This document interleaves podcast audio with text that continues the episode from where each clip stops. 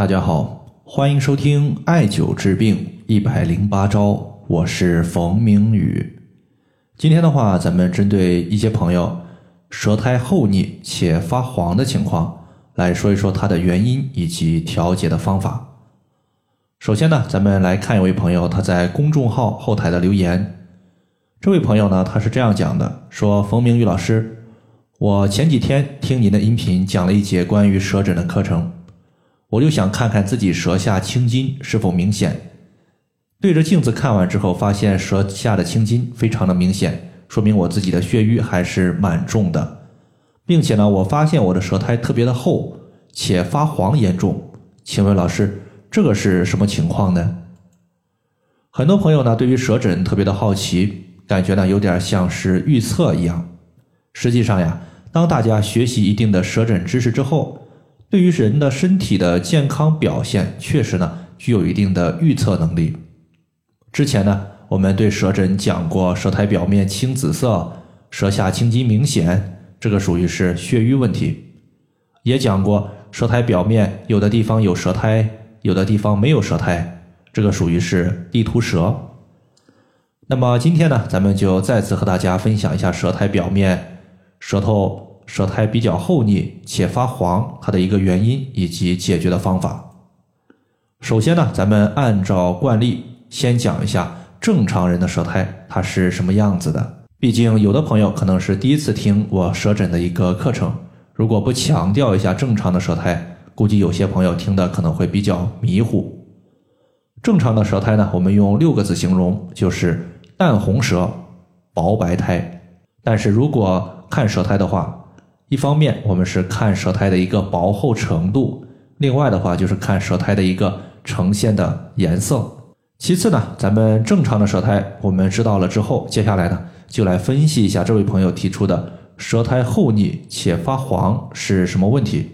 简单的来讲，舌苔的厚腻程度它表现的是人体胃气的强弱，毕竟呢中医认为舌苔乃胃气所生，所以薄白舌苔为正常健康的，那么厚腻的舌苔就是以实证居多。最常见的有2类情况，一类是痰湿，另外一类呢就是积食。痰湿和积食非常好理解，比如说中医认为脾胃乃是后天之本，主运化，它运化什么东西？既运化食物，也运化体内的水湿之气。所以如果我们现在食物吃得过多，脾胃运化不过来，脾胃功能下降，表现在舌头上面，就会出现舌苔的变厚。水湿之气其实也是一样的，因为脾胃功能下降，对于体内的水湿之气它无法有效的运化，从而呢导致水湿之气积聚在体内。如果积聚在我们的腰腹部的话，是非常容易形成腰腹部的肥胖问题。综上所述呢，我们要解决舌苔厚腻的问题，其实呢就是要增加脾胃的运化能力。在这里的话，推荐一个非常简单的穴位，中脘穴。中脘穴呢在肚脐上4寸的位置，或者呢也可以先找到肚脐，然后顺着肚脐向上摸，能够摸到我们肋骨的一个结合点，也叫做胸骨下端，